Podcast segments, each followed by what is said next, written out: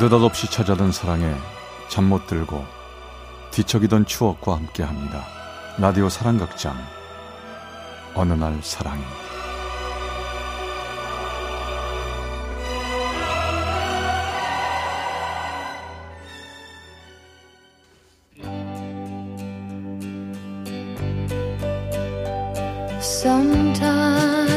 사랑의 체험수기. 어느 날 사랑이 제 388화 우리 like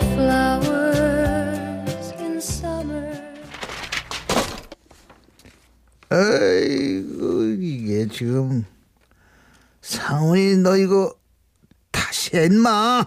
아, 형 참. 두 번이나 다시 한 거잖아. 두 번이나 수 번이나 다시 하라면 해. 제대로 할 때까지. 아, 진짜. 더러워. 뭐, 뭐, 너 뭐라고 했어, 지금? 아, 형, 그 완벽주의 그거 병인 거 알아? 병? 병은 네가 병이지. 무무념 무상 무개념 대책 없고 대책 대책 책임감 없고 답도 없는 넌 한심한 놈이잖아 너. 그래 그래 형처럼 잘나지 못해서 미안해. 맞아. 나 한심하고 답도 없는 놈이야. 그러니까 형한테 더 민폐 안 끼치고 꺼져주면 되지.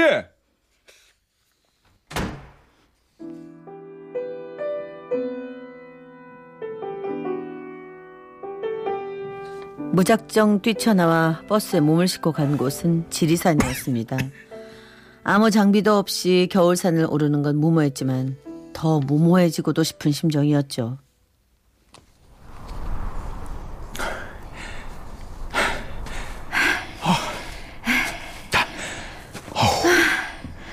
와, 눈이 참 많이 쌓였었는데 그래도 햇살이 따뜻해서 많이 녹았어요. 아, 녹은 게이 정도였군요. 아무리 눈이 좀 녹았어도 이런 날에 산에 오를 땐 준비를 단단히 해야 돼요. 저기 제 생각엔 더 올라가지 마시고 아. 이쯤에서 겨울 산만 감상하시다가 내려가는 게 좋을 것 같은데. 아이고 그렇지 않아도 이제 적당한 데 내려가려고 했어요. 아, 이 신발이 너무 미끄러워갖고. 아, 힘드네. 예, 사실 저도 아. 몸이 안 좋아서 내려가던 참인데. 그럼 우리 이쯤에서 하산할까요? 우리? 우리라는 말에 갑자기 내 안에 한 부분이 무너져 내리는 것 같았습니다. 낯설었던 동그란 얼굴이 친숙하게 다가왔고 눈을 마주치며 웃는 미소는 더없이 따뜻했어요.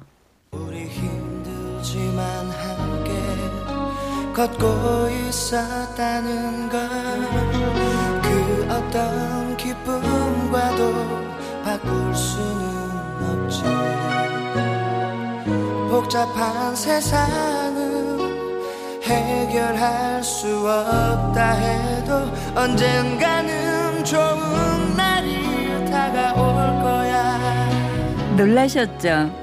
낯선 여자가 말 걸고 친한 척해서. 아 아닙니다 아는 사람도 없고 춥기도 했는데 말 걸어주셔서 위로가 됐어요 실은 저도 몇 번이나 망설였어요.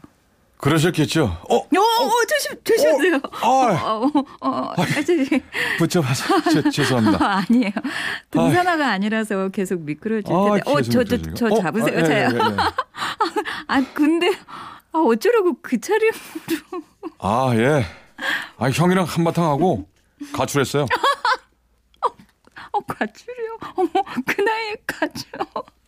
어? 이제 곧 해가 질 텐데 불쌍해서 어쩌나. 우리 집이 요 아래 민박집인데 재워드려요? 아, 아 아닙니다. 어, 나 꼬리 아홉 개 달린 구미호 같다. 산속에서 같이 한 남자 데려다가 하룻밤 머물다 가 시죠 하는 거잖아요 지금 제가. 아, 아 아니에요 아니에요 그, 그런 뜻은 아닌데. 아, 저 구미호 아니고요. 그냥 그쪽 분 모습이 제가 아는 사람이랑 많이 닮아서 마음 쓰여서 그래요. 한 손을 꼭 잡고 종달새처럼 주잘주잘대며 그녀는 산 아래 민박집까지 저를 데리고 갔습니다. 춥고 배도 고팠던지라 잠깐만 신세를 지고 나올 셈이었죠. 엄마! 저 왔어요. 산속에서 누굴 만났는데 이분이랑 나랑 밥 좀 주세요. 인사해요. 저분은 우리 엄마, 여긴 내 동생. 안녕하세요. 신세 좀 지겠습니다. 그녀와 똑같은 눈을 가진 어머니와 몸이 조금 불편해 보이는 남동생이 있는 깔끔하고 아담한 집. 마땅히 갈 곳이 없었기 때문일까요? 그녀의 집에서는 왠지 모를 포근함이 느껴졌고 그날 밤 난 몸이 불편한 그녀의 남동생과 함께 같은 이불을 덮고 하룻밤을 보냈습니다.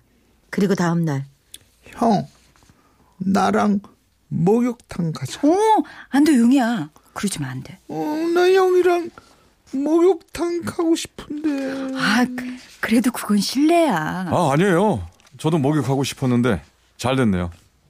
아, 그래 줄래요? 우리 용이가 몸이 불편해서 혼자서는 목욕탕에 못 가거든요. 나도 엄마도 다 여자라. 에휴 제가 지형 생각나서 그런다. 나도 총각이 어제 우리 집 들어오는데 우리 큰아들 여기 가슴에 묻은 우리 큰아들이 그냥 성큼성큼 살아오는 것 같더만. 용이도 지형이랑 목욕 가던 생각 나서 저래. 엄마, 사실은 나도 그랬다. 산에서 봤는데 큰 오빠 같은 거야. 그래서 돌아보고 또 돌아보고. 죄송해요. 기분 나쁜 거 아니죠? 아, 기분이 왜 나빠요? 오빠 덕이 이렇게 대접받았는데. 그럼 이제부터 용이 형 노릇 좀 해볼까요? 예? 아유 아침부터 먹어요. 우리 큰아들 좋아하던 고사리 나물도 무쳤어요. 와, 저도 고사리 나물 제일 좋아하는데? 소박하지만 따뜻한 밥상을 받는 동안 그녀의 어머니도 그녀도 연신 눈물을 닦아냈고 나 또한 자꾸만 목이 메어왔지만 애써 못 본 척하며 꾸역꾸역 밥 한 공기를 비워냈습니다.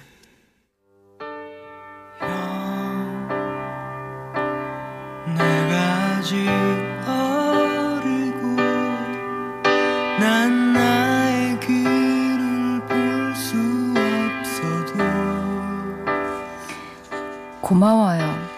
우리 용이 목욕도 시켜주고. 앞으로도 산에 오실 때 우리 집에 들러서 놀다 가세요. 예, 조만간 다시 올게요. 자, 그리고 이거 제 연락처. 어, 혹시 서울 올 일 있으면 연락하세요. 짧은 겨울 햇살 같은 만남이었습니다. 그녀의 해맑은 모습은 형의 집으로 다시 돌아온 후에도 머릿속에서 가슴 속에서 떠돌아 정신을 차릴 수 없었죠. 꿈속에서 보이나 봐 꿈이니까 만나나 봐 그리워서 너무 그리워 꿈속에만 있는가 봐 힘겨워했었던 날 여보세요? 안녕하세요. 혹시 기억나세요? 저기 지리산. 그럼요. 기억만 하나? 맨날 생각하고 있었는데. 저도요.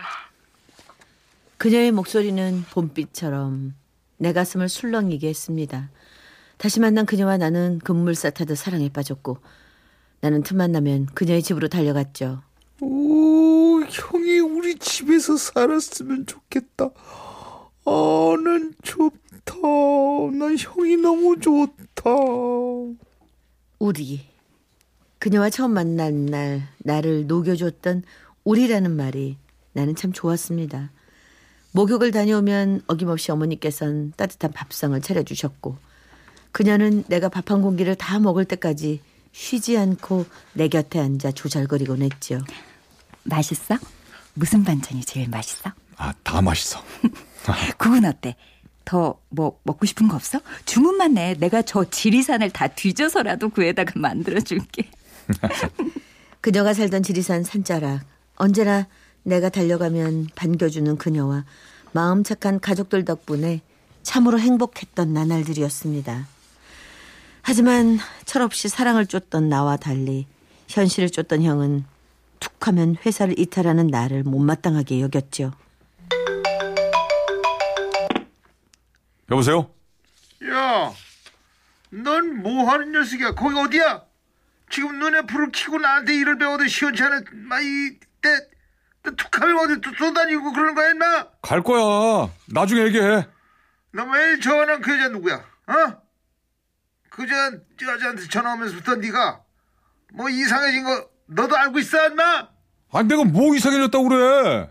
정신 차려 임마 네 나이 벌써 스물여섯이야 너 가진 것도 기술도 없고 배운 것도 없는 네가 그까지 연애질 하다가 사고 나면 어쩔 건데 남집 귀한 딸 데려다가 고생 실 거냔 말이야 임마 어서 정신 차리고 일 배워서 너 홀로 선 다음에 그때 사랑하든 연애하든 독립하든 말든 그, 그, 그런 거 하는 말이야 임마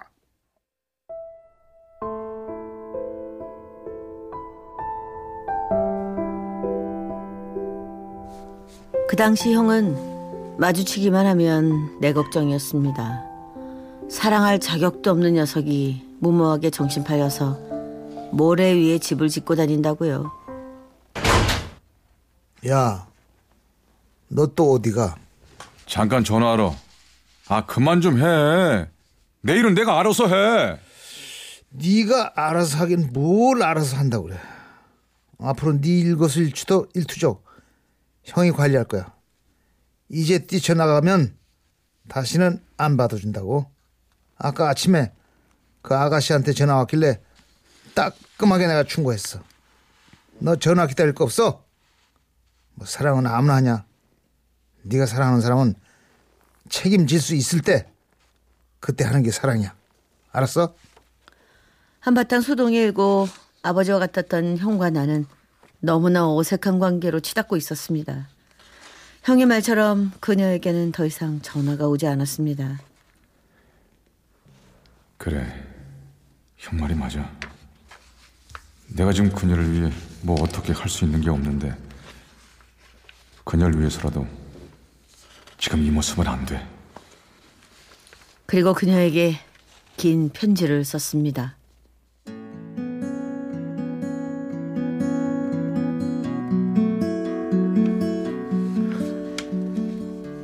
보면 볼수록 보고 싶고 안고 싶고 헤어지기 싫은 그대에게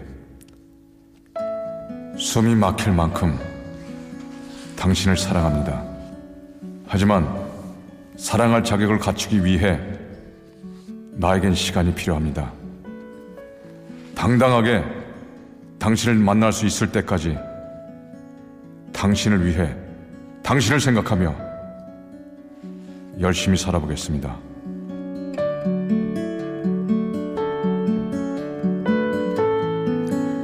오직 그녀를 위한 선택이었습니다.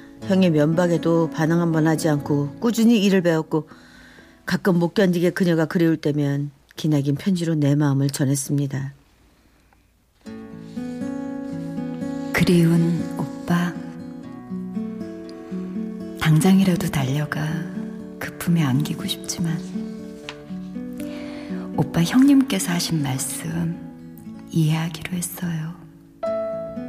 다만 너무 오래 걸리진 말아요. 오빠가 너무 보고 싶어서 벌써 난 지치려고 해요.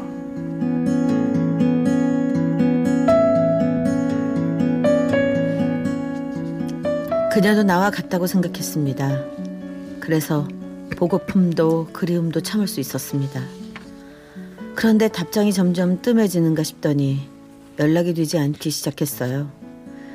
결국 나는 가을 단풍이 하얀 눈 속에 묻혀버린 겨울날 휴가를 얻어 그녀에게 달려왔습니다. 지리산 자락 아래 있던 그녀의 집. 언제나 고향처럼 품고 있었던 아담한 그 집으로 말이죠. 여기야, 형 왔다. 우리 여기 목욕탕 안 갈래? 아, 아니 이게 누구야? 아이 대체 얼마만이야? 아, 별일이 없으셨어요? 제가 일 좀 배우느라 통올 수가 없었습니다. 손자 씨는요? 우리 요 용인은요? 아이 저 다들 없는데 저 일단 여기 몸 좀 녹여요. 내가 얼른 밥 줄게. 1년 만에 찾아간 그녀의 집은 낯설었습니다. 그녀와 용이가 사는 흔적이 보이지 않았고 어머니는 내 눈을 똑바로 쳐다보지도 못하셨죠. 당장이라도 문을 열고 들어와 내 옆에 앉아 주잘주잘 이야기를 늘어놓을 것 같았는데 그녀의 어머니가 들고 오신 건 수북하게 묶어둔 편지 다발이었습니다. 어머니 이거 우리 선자 시집 갔어요. 예? 아휴, 인연이라는 게 참 묘하지. 그 어릴 때부터 우리 선자를 따라다니던 홀리게 짝꿍이 있었는데 그렇게 쫓아댕겨도 선자가 꼼짝을 하지 않았었는데 아니 어떻게 나한테 말 한마디 말도 없이 자네 본다고 서울에 갔다 오더니 아이 갑자기 결혼하겠다고 하대. 호랑이 같은 자네 형한테 마음 잡고 일 잘하는 사람 지운 들지 말라고 혼만 나고 왔다고 며칠을 울었어요. 그러다 지금 우리 사위 만나면서 밥 먹고 차 마시고 그러다 지난달 결혼했어요. 아, 지금 어디 있어요? 만나야 돼요. 잘 사는 애 이제와 만나서 뭐하게. 괜히 서로 맘 상하지 말고 돌아가서 좋은 배필 만나서 잘 살아요.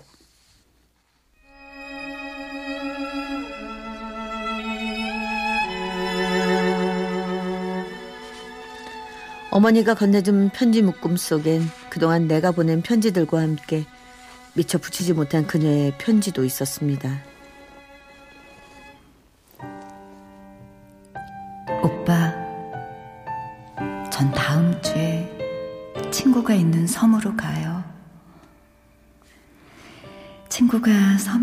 보건소 의사로 있는데 우리 용이가 거길 참 좋아해요. 빨리 지쳐서 미안해요. 하지만 너무나 힘들어서 지금 내 옆에 있는 사람한테 기대려고 해요. 미안해요.